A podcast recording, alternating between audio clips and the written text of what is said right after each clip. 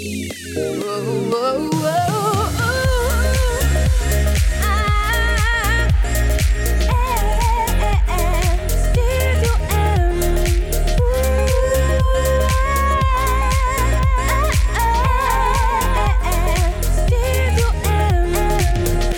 Tout le monde, bienvenue dans cette première du Studio M pour l'année 2018. Très heureux de vous retrouver encore une fois cette semaine. Merci beaucoup d'être là, fidèle au rendez-vous. Et euh, j'ai de la belle visite pour vous aujourd'hui parce que je reçois le YouTuber PL Cloutier qui euh, va venir nous parler de son premier livre, Tout va bien été. Euh, une sorte de biographie. Lui décrit ça comme son récit réconfortant. Je lui en parle dans quelques minutes, mais tout d'abord, on débute l'émission avec une artiste que j'adore qui va présenter un tout nouvel album dans quelques mois. Voici Fanny Bloom et Petit Bois au Studio M. Petit bois des alentours,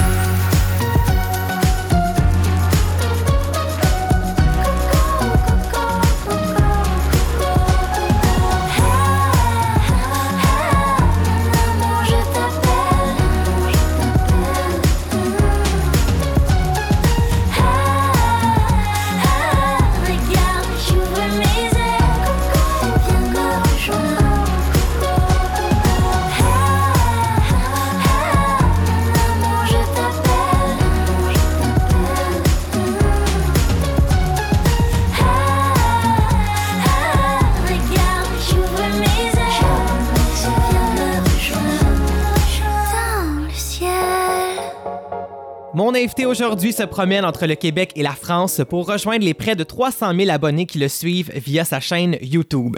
Aujourd'hui, je reçois le YouTuber le plus connu du Québec et nouvellement auteur, PL Cloutier. Bienvenue à Studio M. Salut! Écoute, je suis vraiment content de débuter l'année 2018 avec toi. Ben moi aussi, surtout, est-ce qu'on a le droit de dire où est-ce qu'on est en ce moment? Parce que moi, je trouve le lieu incroyable. On est comme dans une loge avant un de mes spectacles, Ouais. dans un décor qui me rappellerait un centre, euh, un foyer pour personnes âgées. on dirait que ça me C'est vrai, Non, hein? mais je trouve ça beau. Je suis arrivé, on voit la rivière qui coule, on a une vue sur le banc de neige. Moi, ça me donne confiance pour mes vieux jours. Ah, voilà, on est l'aperçu de ton, euh, de ton futur. Qui sait? Écoute, est-ce que tu as pris une résolution, toi, pour 2018? Es-tu le genre de gars qui prend des résolutions? Mais le pire, c'est que non. Euh, mais j'ai quand même une résolution cette année. Mais moi, je fais pas ça nécessairement au euh, début de l'année.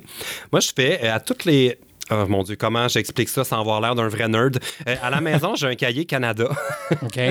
Puis, quand je change de cahier, c'est comme mon cahier de notes. tu sais, Je note toutes sortes d'affaires là-dedans, des idées pour des vidéos. Euh, si quelqu'un me laisse un message sur ma boîte vocale, je vais noter. Tu sais, C'est vraiment comme mon agenda, si on veut. euh, Je traîne ça partout. Puis c'est 32 pages. Et quand je termine mes 32 pages, je change de cahier. Et à chaque début de cahier, l'intérieur de la couverture, c'est un peu comme mes, euh, mes souhaits, mes objectifs, des choses que je veux changer. Autant comme pour le travail que pour ma vie personnelle. Tu sais, comme là, j'ai noté pour la nouvelle année, je veux prendre des vacances. ça part bien. Ouais. Euh, J'aimerais ça euh, avoir une maison cette année, me trouver une maison, déménager. Fait que tu sais, c'est- Mais généralement, quand t'as une maison, t'as plus de vacances parce qu'il faut que tu payes un ou l'autre. c'est ça qui arrive. C'est ça, exactement. Mais tu sais, c'est ça pour dire que c'est comme pas des résolutions, c'est plus comme des objectifs. Puis un de mes objectifs slash résolutions, c'est de hum, peut-être ralentir un peu la cadence en 2018 pour euh, repartir en force en... Mais peut-être même pas tout en 2018, mais au moins pour l'hiver, je veux prendre ça un peu plus mollo. Me reconcentrer sur ce que j'aime le plus faire, c'est mes vidéos sur YouTube, puis repartir en force pour l'été ou pour 2019. Fait que Ben, c'est je ma te le souhaite. résolution. Je te le souhaite, en tout cas. Et je te reçois aujourd'hui pour parler de ton nouveau livre. Oui, Ah, Tout ce livre, euh, Tout été. va bien été, Oui. que j'ai dévoré, Ah oui? littéralement, parce que ça fait quelques années qu'on se connaît sans se connaître. On se croise. Ben, on se- on se connaît quand tu même un peu, là. Oui, mais euh, toujours très en surface. Donc, Ouais. c'est dans ce livre-là que j'ai appris c'est qui, P.L. Cloutier. As-tu été déçu?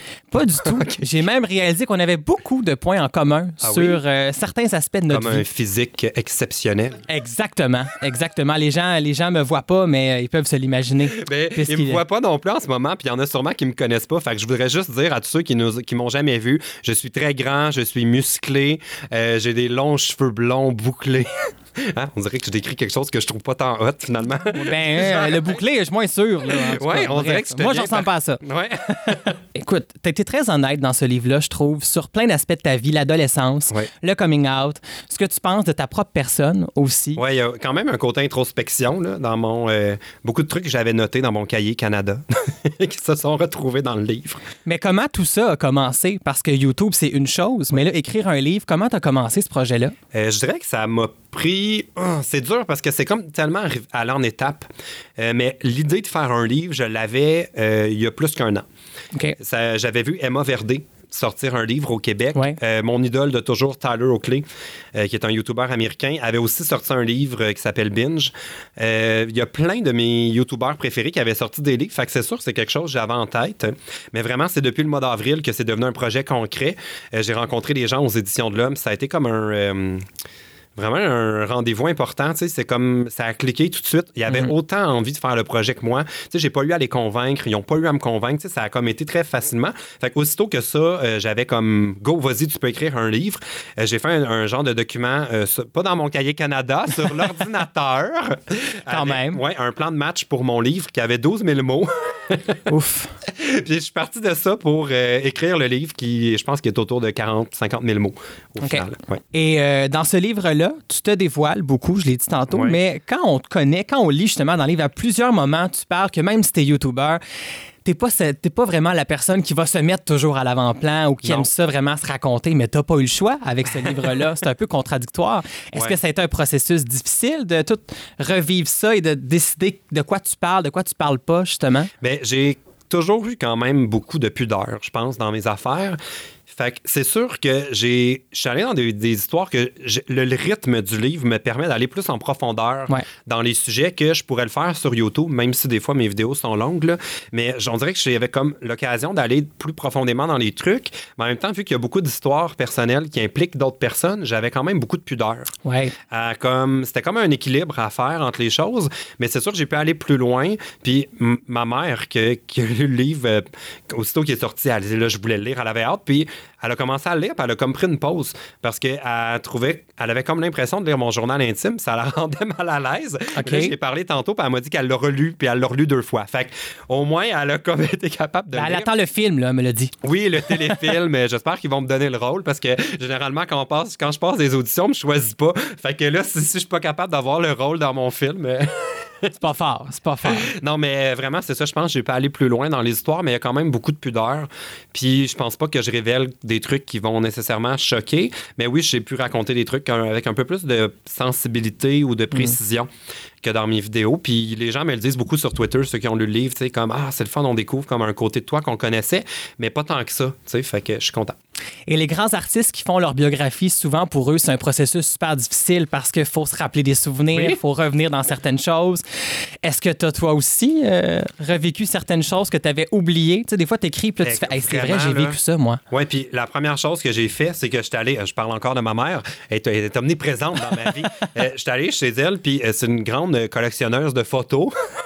Et ma vie, du berceau à aujourd'hui, est documentée dans des cartables, dans des bacs en plastique dans son sol. Fait que je suis sorti de là avec trois bacs en plastique pleins Wow. d'albums de photos. Puis je suis vraiment parti de ces trucs-là pour un peu choisir des histoires.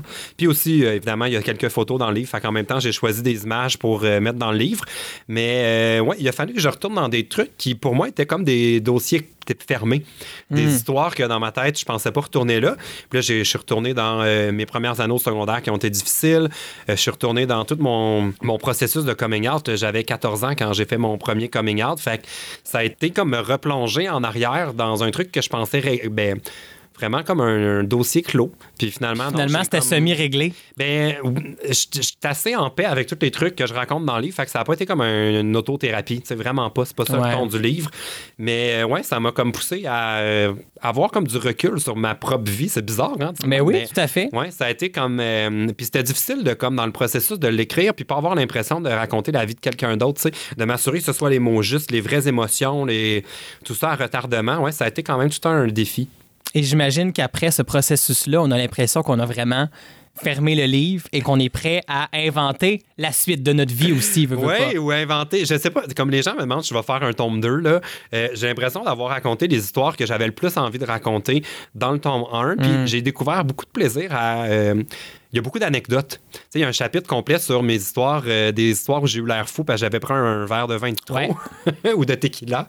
Puis euh, j'ai eu beaucoup de plaisir à écrire ça parce que c'est des histoires qui m'étaient arrivées, mais là, il fallait quand même que je trouve une façon de les raconter qui est amusante. avec Comme la perte du portefeuille. Ah oui, Ben, ça, en tout ouais. cas, la perte. Ouais, c'est un grand mot. Ouais, ben, il est arrivé deux histoires de- dans ce style-là, mais ouais, c'est ça, euh, le, trop de tequila. Olé! faut, faut apprendre à dire non masse tequila. Mais euh, ouais, j'ai eu du plaisir à ré- rédiger les anecdotes. Fait que j'ai l'impression que si je fais un autre truc, il va peut-être avoir de la fiction. Je sais pas. J'ai Ah. vraiment eu du plaisir à raconter des histoires. Puis de- j- j- on dirait que là, j'ai raconté des histoires qui étaient peut-être les plus intéressantes. Fait que peut-être que les prochaines, il va falloir que je les invente. Donc, on a ouvert la porte à PL, l'auteur. Oui, puis je pensais pas être capable de faire ça, puis je l'ai dit dans mes vidéos, puis euh, je devais travailler en collaboration avec Patrick Marleau, puis au départ, il devait littéralement écrire le livre pour moi parce que pour une question d'horaire et d'agenda et surtout d'expérience, je me faisais pas confiance là-dedans de pouvoir livrer le livre Hmm. en une période très réduite. Je J'ai eu le mandat d'écrire le livre en avril.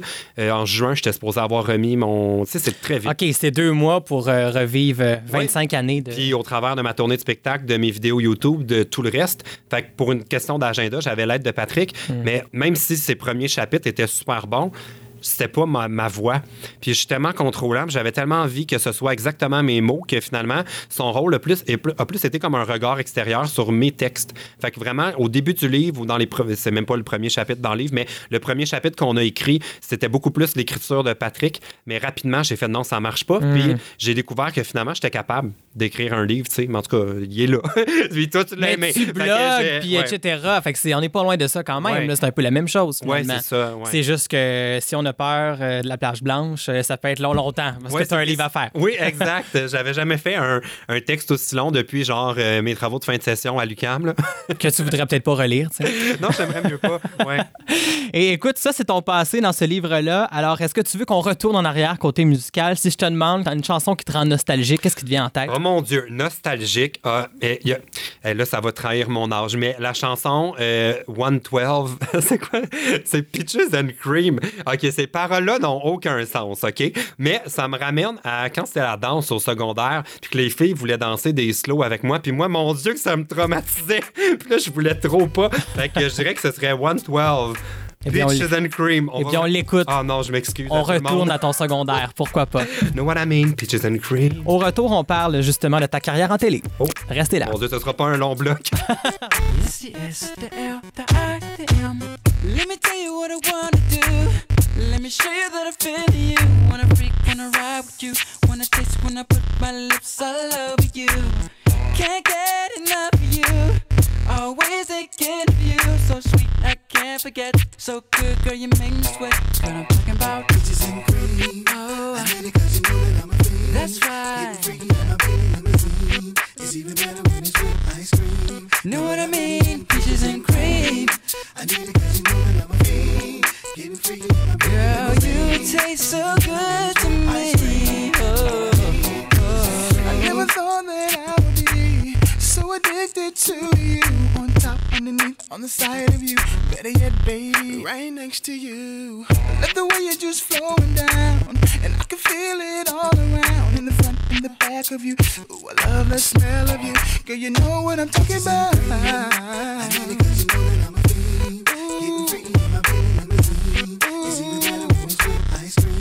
Know what I mean? Peaches and cream. I need this more than I breathe. Getting freaky in my veins. It's even better when it's with Ice cream. Know what I mean? Peaches and cream. Girl, you know I can't get enough. Wanna taste it in the morning when I'm waking up. Like peach cobbler in my stomach when I eat.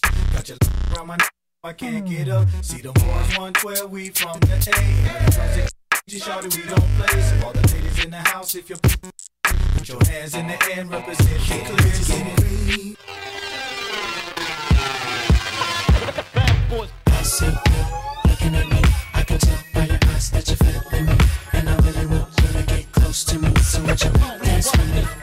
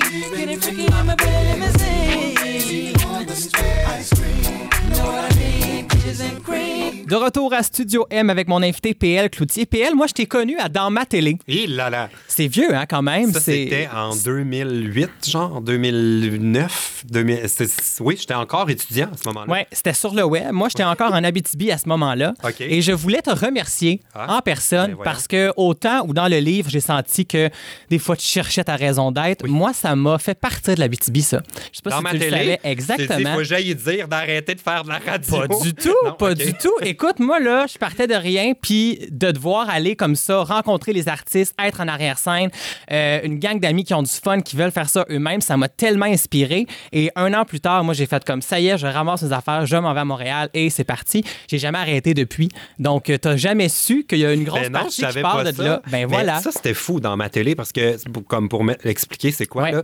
Euh, on était euh, trois étudiants à l'UCAM. On faisait de la radio à Choc FM, qui était la radio étudiante. Ouais. Puis, on avait des invités qui venaient à l'émission, genre euh, Fabienne Larouche, euh, Christiane Charrette, euh, qui qu'on a eu? Véronique des Cloutier. gros- Véro, on l'avait eu souvent en entrevue, mais elle n'était pas venue à la radio. Hugo Dumas, mais on avait quand même du Herbie Moreau. Tu sais, du monde qui... peux pas croire que tout ce monde-là avait le temps de venir nous voir à la radio. C'était Penelope McQuaid aussi était là. Oui, je me souviens de ça, oui. Oui, vraiment, on était, on en revenait pas. André Robitaille. Euh, ouais, c'était assez fou, ça. Parce qu'à l'époque, faut le dire que ton plan A, c'était la télé. Oui. C'est ce que tu voulais faire, finalement. Oui, absolument. Dans le livre, on comprend que c'était pas si facile que ça, finalement, et tu t'es rapidement trouvé un plan B. Oui, ben mon plan B, c'était YouTube. Donc, tu t'es fait prendre à ton propre jeu, finalement. Mais un peu, parce que c'est ça, la télé, c'était vraiment mon plan A. Puis là, il y a eu euh, quelques expériences qui, qui ont été, ben, pas décevantes, mais difficiles. Puis du jour au lendemain, j'ai perdu un contrat en télé. Je l'ai raconté plein de fois, cette histoire-là, mais euh, j'ai fait YouTube parce que j'avais pas d'autre option. Tu sais, C'était comme un été où j'avais pas d'emploi. Euh, il a fallu que mes parents me passent de l'argent pour euh, que je perde pas mon, mon appart. Tu sais, c'est vraiment un été où j'en arrachais. Puis c'est- j'ai commencé YouTube vraiment pour m'occuper. Puis surtout pour... J'y allais un peu pour le tout pour le tout. Tu sais, j'y avais comme plus rien à perdre à ce moment-là. ça, exactement. Puis là, Et- je continue. Ben oui, ça n'a jamais arrêté. Euh, 300 000 abonnés plus tard, euh, quand tu veux faire de la télé, c'était un peu pour être connu. Ça vient avec quand même. Là, finalement, ça fonctionne très bien aussi. Comment tu gères cette nouvelle popularité-là au quotidien? Mais c'est comme bizarre être, YouTube connu, là, comme parce que tu es très, très connu de ceux qui te suivent. Puis, ils me rencontrent, ils viennent à ma tournée de spectacle, ils veulent prendre des photos, ils achètent mes t-shirts, ils veulent mon livre. que, il y a vraiment une, euh, un côté, des fois, quasiment exagéré. J'en reviens pas que tout ce monde-là se déplace pour moi, mais je suis totalement inconnu de tous ceux qui me suivent pas sur YouTube. Tu c'est pas comme la télé où tu as les gens connus que t'aimes ou que t'aimes pas, mais t'es connais. Tu sais, YouTube, c'est très. euh, C'est sélectif connais ou tu aussi. connais C'est pas. ça. Ouais, c'est on ça. décide d'aller écouter quelque chose sur YouTube. Sur la Ouais. télé, souvent, ça passe en fond, puis ah, on le connaît un peu euh, en surface comme ça. Mais moi, je me demandais maintenant que tu es connu, là, est-ce que ça goûte si bon que ça, finalement, cette popularité-là? Parce que dans le livre, t'en parles un peu, puis c'est pas clair, hein? si, Ouais. euh, Ben, c'est parce que ce qui est le plus le côté le plus euh, le plus le fun à être connu, disons là, c'est les opportunités que ça amène. Ouais. Parce que tu sais il y a tout le temps je dis, ah être connu ça n'a pas changé ma vie. Tous ceux qui vont dire ça c'est pas vrai parce que on m'aurait pas confié euh, le projet de faire un livre si j'avais pas les 300 000 personnes sur YouTube qui me sûr. suivent. Tu sais, il y a quand même un côté qui fait partie du monde média où euh, ça fait partie du jeu d'avoir un public ou tout ça. Fait que je suis comme vraiment content d'être comme d'avoir pu par un chemin différent que celui que j'avais pensé euh, au départ, avoir pu comme avoir tous ces abonnés-là, puis tout ce monde-là qui me suivent, tout ça, ça me permet de me réaliser vraiment d'un point de vue professionnel. Maintenant, d'un point de vue personnel, euh, c'est sûr que Ouais. ça doit nourrir un peu l'espèce de besoin d'attention que j'ai, mais que j'ai pas tout le temps. Tu sais, il est très circonscrit, mon besoin d'attention. c'est vraiment bizarre. Puis ça, je l'ai réalisé en Ouais. écrivant le livre. J'ai vraiment à côté de moi qui a aucun problème d'être dans une soirée puis que j'ai pas à être celui debout sur la table puis qui fait rire tout le monde puis le petit clown dans la famille c'est pas moi ça. Euh, dans ma famille là, je suis comme tout le monde euh, dans une soirée entre amis je veux pas être le centre de l'attention.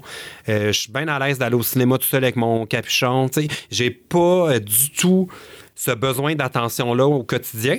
Mais comme je suis content d'avoir tous les abonnés qui me suivent, c'est tellement comme une relation euh, rare. Oui, sais, Il y a peu fait. de gens qui peuvent vivre ce que les YouTubers vivent ou d'autres personnalités qui ne sont pas sur YouTube. Fait que, c'est comme...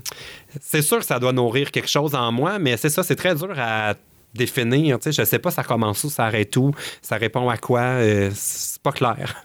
Et à 300 000 abonnés, je l'ai dit en début d'émission, tu es quand même connu au Québec, mais beaucoup en France aussi. Tu reviens justement de la France en décembre dernier. Oui. Et euh, est-ce que ça, ça te parle aussi? Est-ce que tu aurais dans tes plans de partir en France pour faire décoller ça? Parce qu'il y a du monde là-bas. Là. Oui, mais euh, c'est, je suis très partagé par rapport au côté de la France parce que c'est vraiment pour moi la cerise sur le Sunday. Tu sais, Ok. Je fais pas les choses dans le but de percer en France. Je sais qu'il y a beaucoup de YouTubers qui font attention à leur vocabulaire, qui vont un petit peu changer leur accent pour euh, que ce soit peut-être un peu plus facile à comprendre. Ils diront pas j'ai pris un trio Big Mac au McDo. Ils vont dire euh, j'ai pris un menu Big Mac au McDo. Ouais. Parce qu'en France, c'est McDo, c'est pas McDo. Il y a des, ou des petits trucs de même qui vont. Euh, ils mangent pas des bonbons sûrs, ils font une vidéo de test de bonbons, c'est des bonbons acides. Ah. Mais tu sais, je le vois ça sur YouTube en ce moment. Moi, je suis pas prêt à renier ce côté-là de moi qui est pas français.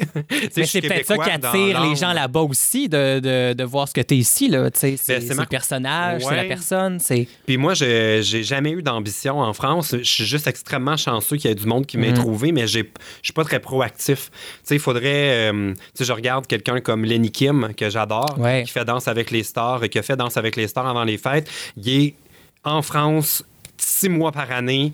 Il est là, il travaille pour que ça marche en France. Moi, je pense pas que je me prendrais un appart pour aller voir, Ah, est-ce qu'en France, ça va? Aussi au niveau des animateurs québécois qui ont essayé ça, la plupart ça a pas été. Tu sais, comme, tu sais, puis je veux vraiment rien vrai. leur enlever, mais on se souvient de Julie euh, Snyder, il y a Ouais. Véronique Cloutier qui a eu une aventure française, tu sais, il y en a plusieurs qui ont eu des belles émissions, tout ça, mais on dirait que ça a été un peu. euh, tu sais, on a-tu beaucoup d'animateurs français au Québec qui sont des chouchous du public? Je pense à. Jérémy Demé, mais à part de ça, il n'y en a pas tant. En tout cas, je pense que c'est plus difficile qu'on pense. Puis, j'ai pas besoin de vivre en France pour rejoindre mes abonnés français. Fait qu'en tout cas, j'ai, je suis pas prêt à me changer pour. euh, j'ai pas ces ambitions-là, non. Je suis très content, je suis très heureux dans ma vie ici.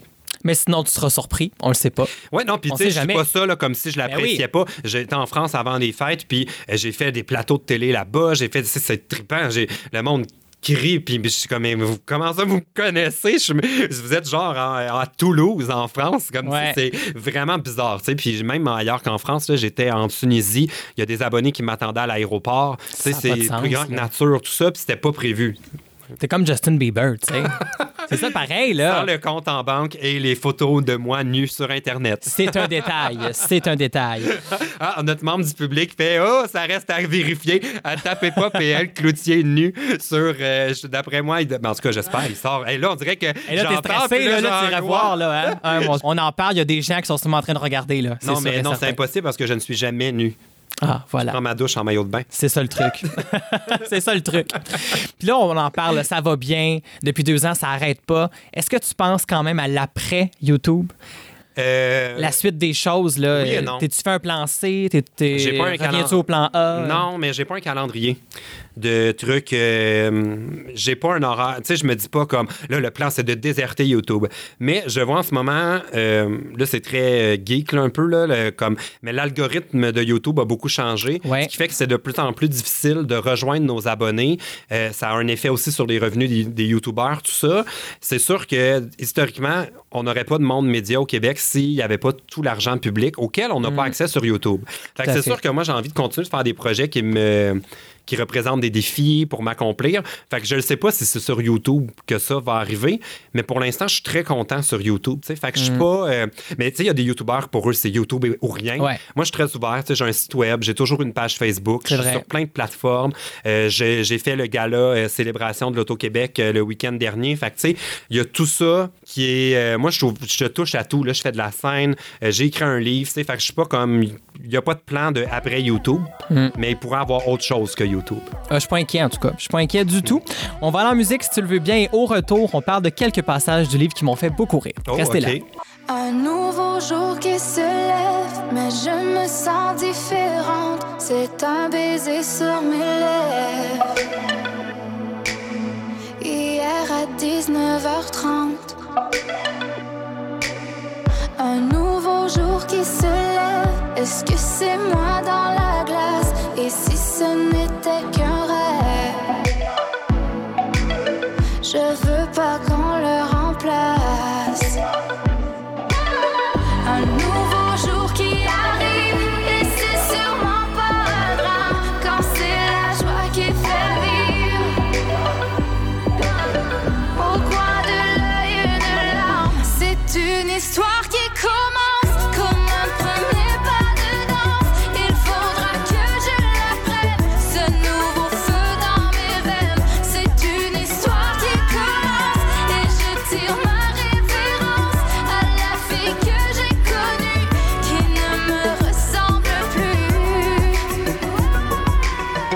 Un nouveau jour qui se lève. Est-ce que je dois avoir peur du bien que me fait la fièvre? Et du bruit que fait mon cœur?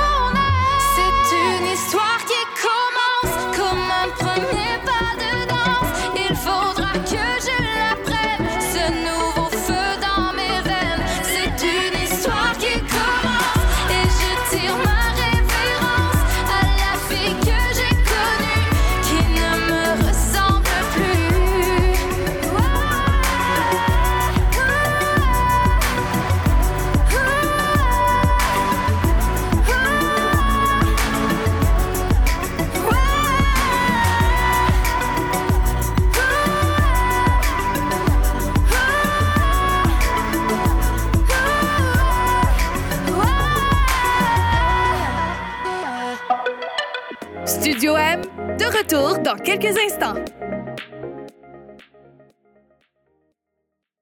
De retour à Studio M avec Mathieu Caron.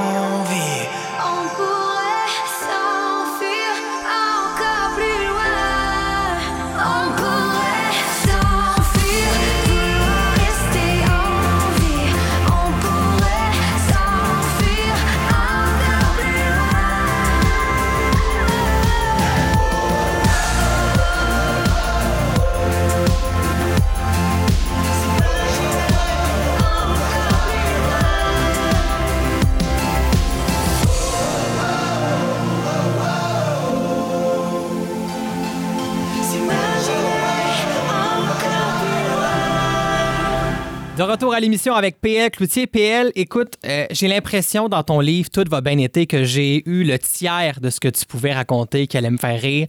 Euh, c'est, j'ai vraiment aimé ça. Puis il y a plein de points où vraiment je voulais qu'on en parle plus longuement. OK. Euh, comme le bal définissant. Et là Moi, là. ça m'a là, vraiment rejoint cette Oui. partie-là où c'est vrai que. Puis il y a des gens Ça dans quatre mois là, qui vont. Ouais, ça s'appelle le bal des grandes attentes. Ouais, Hein? exactement. Dans mon livre. As-tu été, as-tu eu un beau bal, toi? Pas du tout. Non, mais c'est décevant. C'est décevant. On va se dire les vraies choses. Là. Le bal, c'est surfait. Parce qu'il faut en parler. Dans quatre mois, ça va être les balles définissants là, Ben, pour plusieurs qui nous écoutent. Et, non, mais tu sais, je veux euh, pas péter la balloune. C'est important d'y croire. Parce que le bal, là, même si dans mon cas, ça a été décevant, parce que je m'attendais à la- l'affaire la, plus folle au monde, euh, c'est important, c'est comme un rite de passage. Mm. Je l'explique dans le livre. On dirait que même si ça mène à une déception souvent, c'est important le bal. C'est comme ce qui te motive à passer au travers du secondaire. C'est comme la lueur au bout du, euh, du tunnel, puis des cours de sciences physiques où on te parle de balance ionique, puis d'affaires que tu vas jamais réentendre jamais, parler dans ta vie. Mais tu te dis, ben, au moins au bal, je vais être cute. Puis tout le monde va penser que je suis plus cool que ce que je l'ai été tout mon secondaire. Sauf que c'est là le piège. C'est Ouais. que c'est le moment où on serait censé être le plus cute. Et dix ans plus tard, on n'a jamais été aussi laid que cette journée-là. C'est ça le problème, souvent. vrai. Mais ça, c'est faut blâmer la mode. Hein? Ah, mon Dieu. Ou pas la... Sais, en Ouais. tout cas, où on Moi, connaissait peut-être pas la mode. C'est peut-être ça aussi le problème. Je parce veux que pas dans mon vendre. cas... euh, euh, Ah oui, toi non plus, ça non, marchait pas. non, non, non, non. Je veux pas vendre le punch, là, mais euh, on aurait dit que je m'étais habillé avec un rideau de douche. Là. Vous irez voir ça dans mon livre. Moi, j'avais une chemise une couleur photo. chemise d'hôpital. Ah, pour vrai? Oui, c'était pas la bonne couleur que j'avais reçue. Mais t'aurais été safe dans mon livre parce que la photo est en noir et blanc. Ah. voilà. Donc ça, c'est le premier point. Oui. Il y a aussi la colocation qui m'a Ah fait oui, rire parce que j'ai eu mon lot aussi de colocataires en arrivant à Montréal.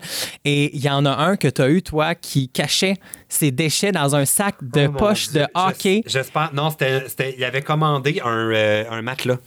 Parce que euh, je louais la chambre, tu sais, c'était mon un appart, j'avais, je cherchais un chambreur plus qu'un coloc parce que je prenais plus que la moitié de l'appart, tu sais, je cherchais vraiment quelqu'un qui était là, qui était là de passage, tu sais, Ouais. fait qu'il n'y avait pas vraiment de meubles ou rien, puis lui, il avait pas de meubles, mais fait qu'il a acheté un matelas. Puis euh, ça venait dans une pochette en plastique, tout ça, puis là après quelques mois, je pense presque un an, il est parti. Il a pas renouvelé parce qu'il s'en retournait dans sa ville ou je sais pas trop. Puis là, j'ai ouvert le garde-robe et pendant tout ce temps-là, il avait pas jeté un seul truc qu'il avait acheté dans l'année. On parle Mais ici de, des restants de pizza, euh, des vieux plats au micro-ondes qu'il n'avait pas mis au vidange. Tout ça était dans la poche en plastique du matelas à l'intérieur du garde-robe.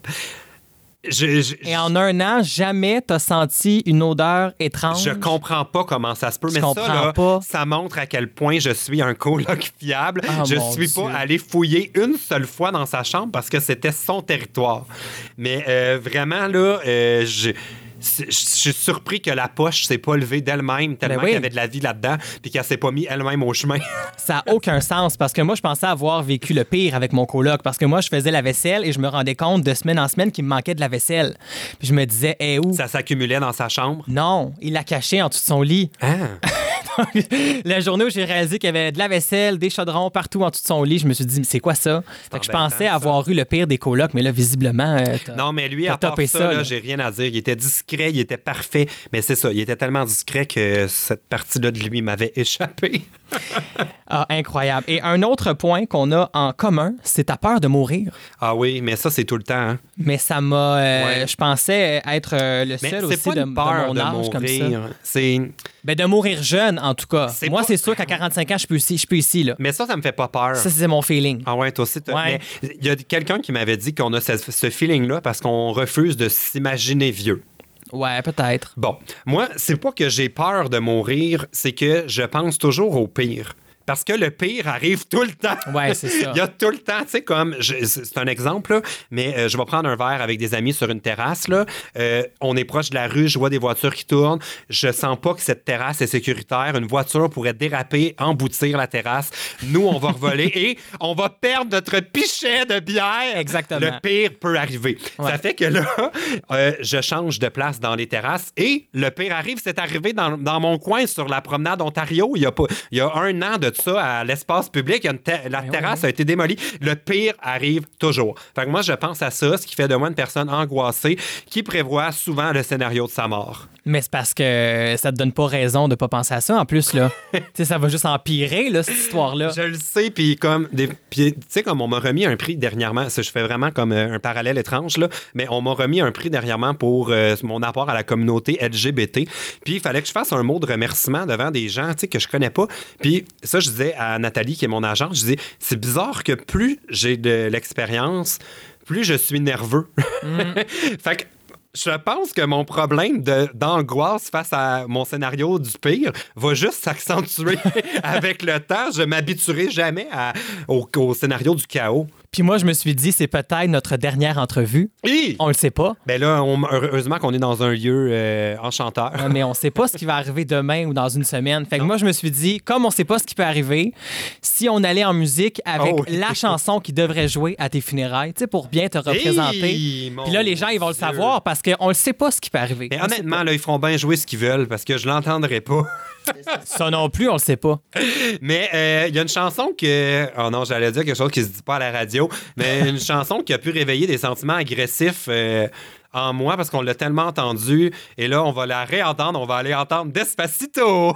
Puis s'il y en a qui n'ont pas le goût de mourir après cette chanson-là, ben ça, c'est une autre En tout cas, affaire. il y a du monde qu'on a envie d'étriper parce qu'ils la font jouer souvent. Là, s'il vous plaît, là, ayez pas envie de, me- de m'étriper. Bon, Euh, ben, Despacito? on s'en va à tes funérailles puis on écoute ça. Restez là. Come and move that in my direction. So thankful for that, it's such a blessing, yeah. Turn every situation into heaven, yeah. Oh, oh, oh you are my sunrise on the darkest day. Got me feeling some kind of way. Make me wanna savor every moment slowly, slowly. You fit me, tailor made love how you put it on. The only key, know how to turn it on. The way you nibble on my ear, the only words I wanna hear. Baby, take it slow so we can last long. Tú, tú eres el imán y yo soy el metal. Me voy acercando y voy armando el plan. Solo con pensarlo se acelera el pulso. Oh yeah, ya, ya me está gustando más de lo normal. Todos mis sentidos van pidiendo más. Esto hay que tomarlo sin ningún apuro. Despacito, quiero respirar tu cuello despacito. Deja que te diga cosas al oído. Para que te acuerdes si no estás conmigo. Despacito, quiero desnudarte a besos despacito. Firmo en las paredes de tu laberinto. Y hacer de tu cuerpo todo un manuscrito.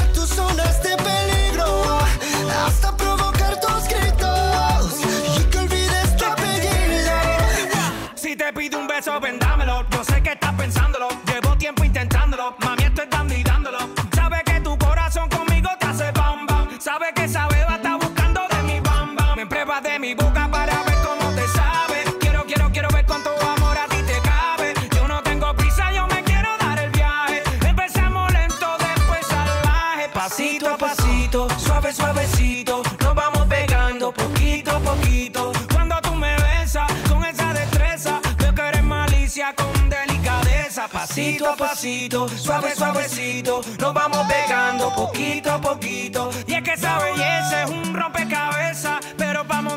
Aquí tengo la pieza, oye. Despacito, quiero respirar tu cuello despacito. Deja que te diga cosas al oído. Para que te acuerdes si no estás conmigo. Despacito, quiero desnudarte a besos despacito. Firmo en las paredes de tu laberinto. Y hacer de tu cuerpo todo un manuscrito.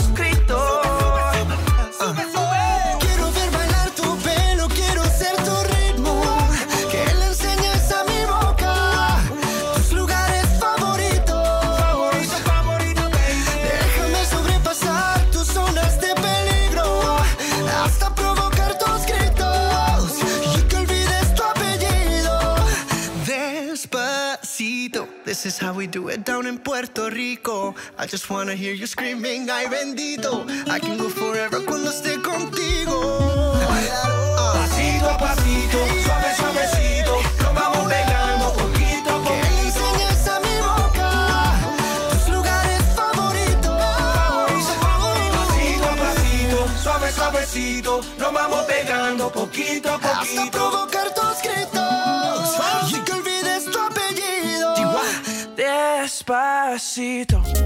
Vous écoutez Studio M, animé par Mathieu Caron.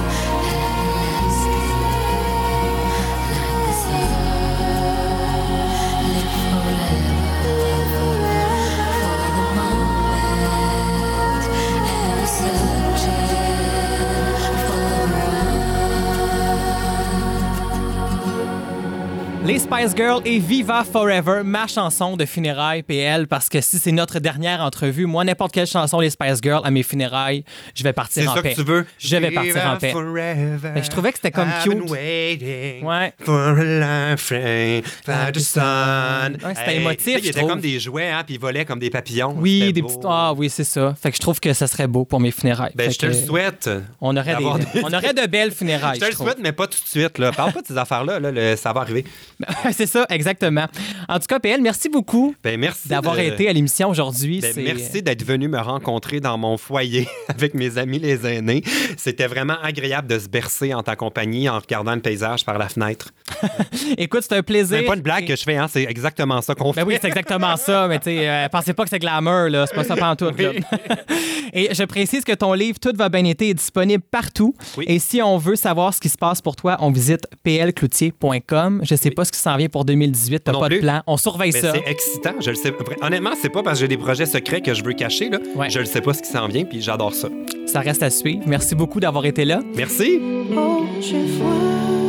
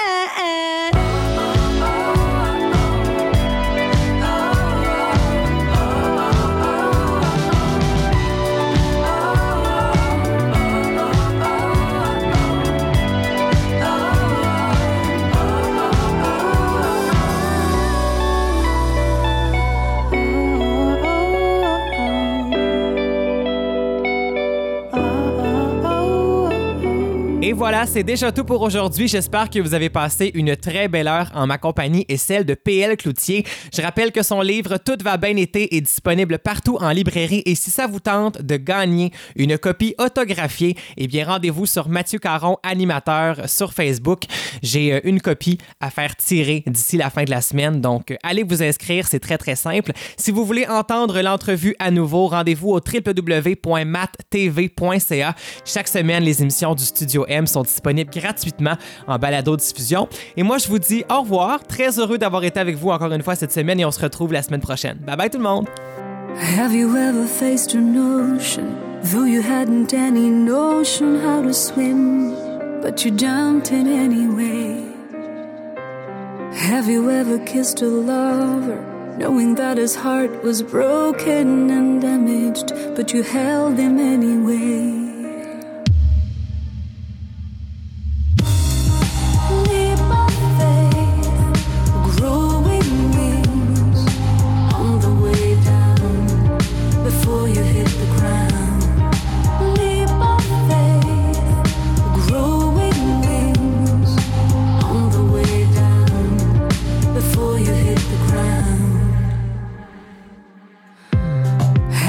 Wandered in the desert while the sands were ever changing, but the winds guide you anyway?